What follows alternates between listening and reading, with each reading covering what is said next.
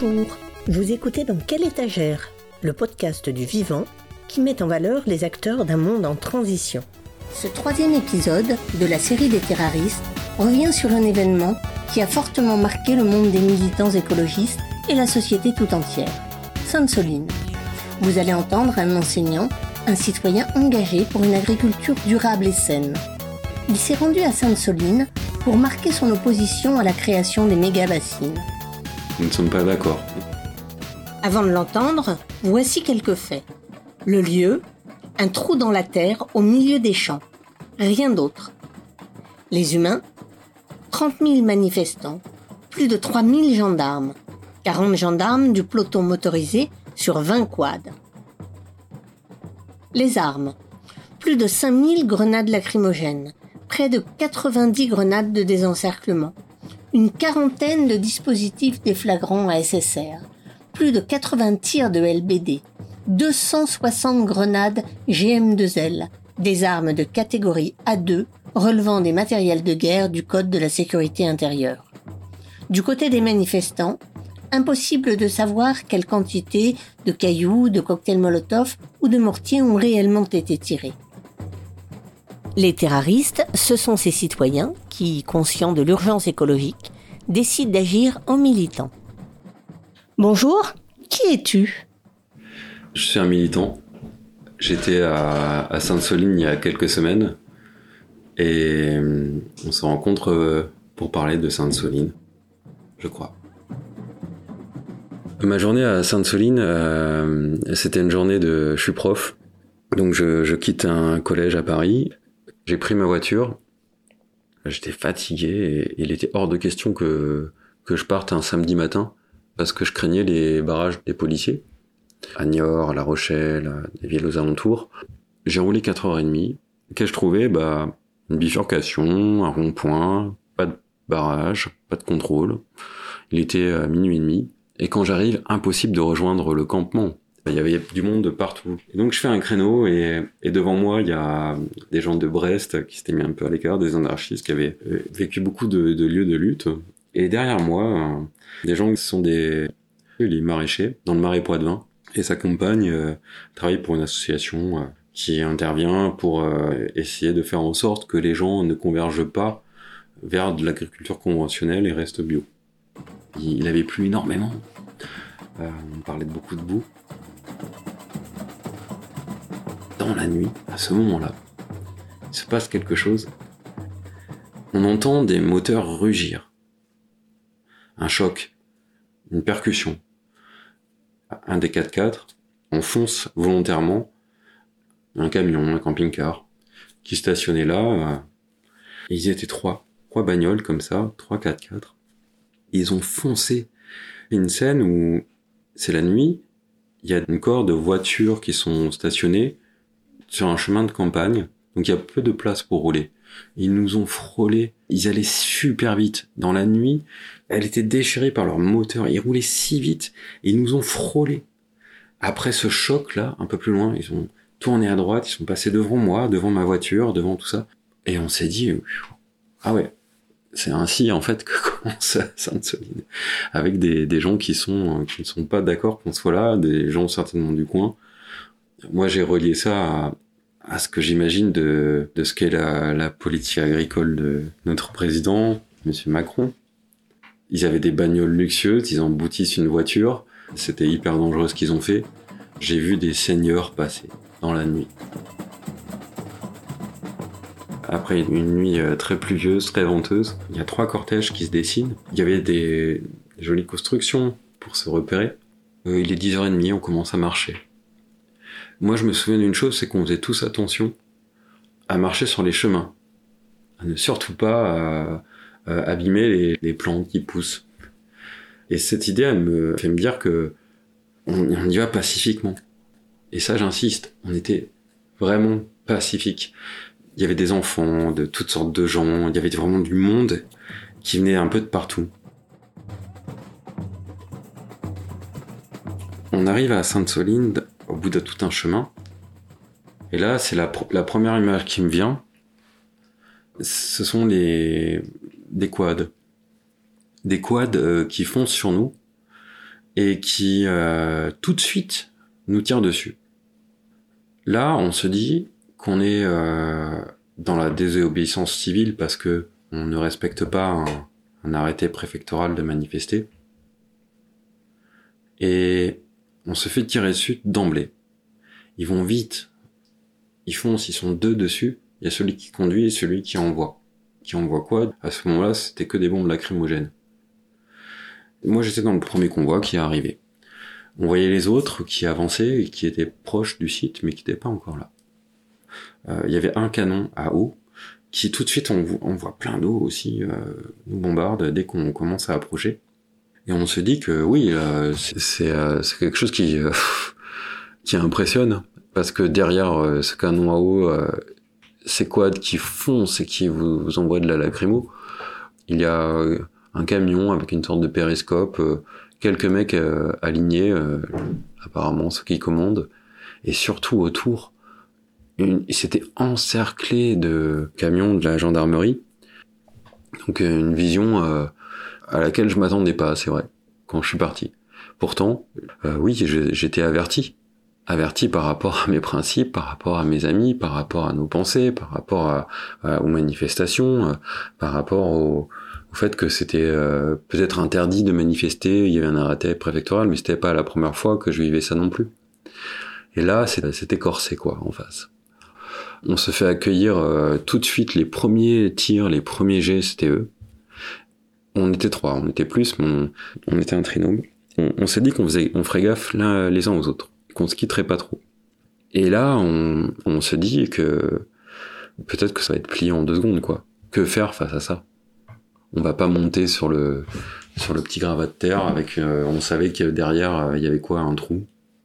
Pas une bâche, rien à abîmer, lacérer, rien, pas d'eau, rien, pas d'eau euh, croupie qui transforme l'eau euh, potable en eau croupie là. Non, non, rien. L'autre groupe arrive et là ça fait ça commence à faire du nombre. Euh, on est face très vite aux forces de l'ordre et, et ça commence à tirer, à tirer, à tirer, à tirer, à tirer. Ça fait quand même longtemps Sainte-Soline. Qu'est-ce qui s'est passé ce jour-là? J'ai entendu des détonations toutes les, toutes les deux secondes, j'ai lu ça, mais c'est vrai. J'ai entendu boum, boum, boum. J'étais équipé. J'avais euh, un masque pour pas, pour pouvoir euh, passer à travers le gaz lacrymogène. J'avais euh, un masque pour les yeux, pour. J'avais oublié mes boules qui Je m'en suis voulu. Et je sais que ça peut être dangereux des grenades assourdissantes. Et il y en a qui m'ont qui, qui explosé à, à, mes pieds. Ça a explosé à mes pieds. Et ça fait mal quand ça explose. Et je me tenais les oreilles et je faisais attention. Et, et celles-ci, on pouvait pas les voir. Ce qui s'est passé, c'était un, c'était un champ de grenades. Moi, quand tout ça a explosé, je me disais qu'en deux secondes, ils auraient pu nous plier. Ma grande peur, c'était qu'ils chargent. Ils l'ont pas fait. Ils ont chargé avec les, les quads il y avait un tel nombre en face, ils étaient tellement suréquipés par rapport à nous, et nous, notre intention, c'était pas de se battre. C'était pas une guerre, c'était pas la guerre de l'eau, c'était euh, dire euh, non, nous ne sommes pas d'accord sur euh, cette façon de faire et de, de produire. C'était pour ça qu'on militait. Ok, on ne pensait pas se faire vivre un tel danger. J'avoue que quand on est équipé, quand on vit toutes les toutes ces secondes là des détonations tout le temps quand on voit euh, que ça charge euh, et, quand on est devant je savais pas que ça allait durer deux heures je savais pas ce qui je savais que je faisais attention à, à ce qui volait je voulais pas que ça explose et je faisais attention aux, blessés je faisais attention à mes amis et ça criait médic médic médic tout le temps et on pointait là on appelait médic médic et c'était pour porter, récupérer, soutenir des gens. Euh, j'ai vu des, des plaies, j'ai vu des, des, gens qui pouvaient plus marcher, j'ai vu des, des gens suffoqués, j'ai vu des gens tremblants, j'ai vu des gens abasourdis, j'ai vu des gens ouverts, j'ai vu tout ça. Il y a eu 200 blessés. Quand on est un peu devant, on voit ça. Et moi, je pensais que c'était les totos. Les totos, dans le jargon, c'est les gens qui vont au contact avec les forces de l'ordre.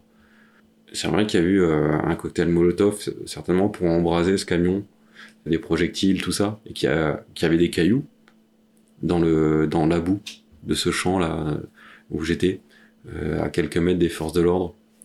Mais Je pensais pas que moi qui n'allais pas au contact, j'étais dans ce risque-là. Et euh, j'étais avec un photographe. Et je trouvais qu'il prenait, euh, qu'il allait vraiment très très devant. Et je faisais attention à lui. Moi, ce que je veux raconter euh, là en venant ici, c'est que les gens que j'ai vus blessés à Sainte-Soline, on parle de 200 blessés, de deux personnes qui quand même ont été dans le coma. Michael et Serge. Je, je savais pas qu'on encourait le même risque que, que Michael et Serge. Je savais pas que ce qu'ils envoyaient, c'était des, des grenades euh, explosives qui peuvent euh, vous tuer. Et je savais pas ça. Et ça, ça m'a vraiment marqué. Je sais qu'on est tombé dans un piège. Je sais que quand ces deux heures se sont terminées, on a marché dans le sens inverse. Et là, je vais un peu vite. Hein. C'était des moments pas faciles. Épuisé, on, on s'asseyait là, dans les, à plusieurs, et, et, on, on enlevait enfin nos protections et combinaisons, et on se disait, mais, mais enfin, et là, on, on revenait à la réalité. Mais je me souviens que quand on, on, marchait pour rentrer, qu'on voyait tout ce monde, on avait vécu quelque chose qui était, euh, qui était trop violent, trop violent en face.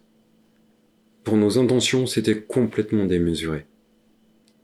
Et je sais que quand on arrive aux abords de Vendée, le petit village avant euh, Sainte-Soline, pour moi, c'est à ce moment-là, je me souviens d'habitants qui sont là, qui ont été plutôt bien accueillis.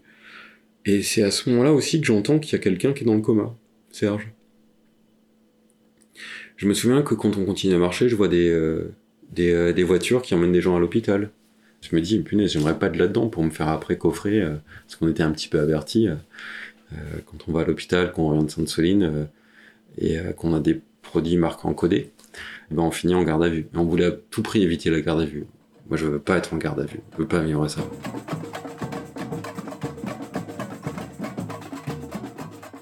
Moi, la plus belle convergence que j'ai vécue, c'est celle de l'âge. J'ai vu des jeunes, des anciens et des, et des, et des, euh, et des petits et des enfants. Il y avait des enfants, des adolescents qui étaient dans l'autre cortège plus loin. Les gens étaient avisés, préparés, qui ont vu ça. Au secours. C'est après aussi en regardant des vidéos, il y a eu des drones qui ont tourné et on voit des, des, personnes qui sont loin du, de la zone de contact avec les forces de l'ordre qui sont blessées grièvement. On pensait pas qu'ils utiliseraient de telles armes des armes de guerre. Moi, je les appelle comme ça parce que je me suis renseigné, justement.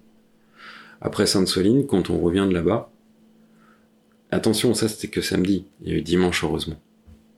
Mais quand on arrive à s'extirper ce dimanche, euh, la ville de Mel complètement encerclée de barrages de flics, de gendarmes, pardon, quand on rentre chez soi, aller bosser le lundi, c'est dur. Moi, il m'a fallu plus d'une semaine pour m'en remettre. Euh, heureusement, je suis entouré de gens qui y étaient, mais ça suffisait pas. J'ai écrit, et ça, ça m'a fait du bien. Et je l'ai envoyé, cet écrit, à des profs, parce que c'est eux qui me voyaient venir bosser le lundi matin, le mardi matin, c'était vraiment très très dur. J'avais besoin qu'ils savaient, certains, mes plus proches, que j'étais là-bas, mais je pouvais même pas leur raconter ce qui s'était passé. On a vécu vraiment une, quelque chose de trop violent. Ce que j'ai vu, moi, c'était horrible. Et quand j'ai su que, que c'était si dangereux, c'était pire. Et là, j'étais déjà chez moi, j'étais indemne. J'ai eu de la chance peut-être, mais, euh, mais de quelle chance on parle? C'était illégitime. Et quand on parle de désobéissance civile, bah, si ce n'est pas légal, bah, pour moi ça peut être illégitime. Et c'est pour ça que j'y étais. Parce que le cadre légal, et ce préfet, euh, cette préfète je crois, euh, qui a interdit euh, notre, manif notre événement, bah, je ne suis pas d'accord avec elle et, et on, doit, on doit pouvoir contester ça sans se faire euh, peut-être tuer, euh, euh, blessé à, ce point. Ce que je raconte, c'est très grave. Et ça fait quelques semaines que ça s'est passé, ben je, suis encore dans cette gravité. Voilà. C'est absolument pas de la faute, et je tiens à le dire, des soulèvements de la terre, de Bassinon, merci, de la Confédération paysanne. Ce n'est pas de leur faute. Qu'on a vécu là, c'était, c'était en face. C'est, c'est à eux que ça appartient, cette violence.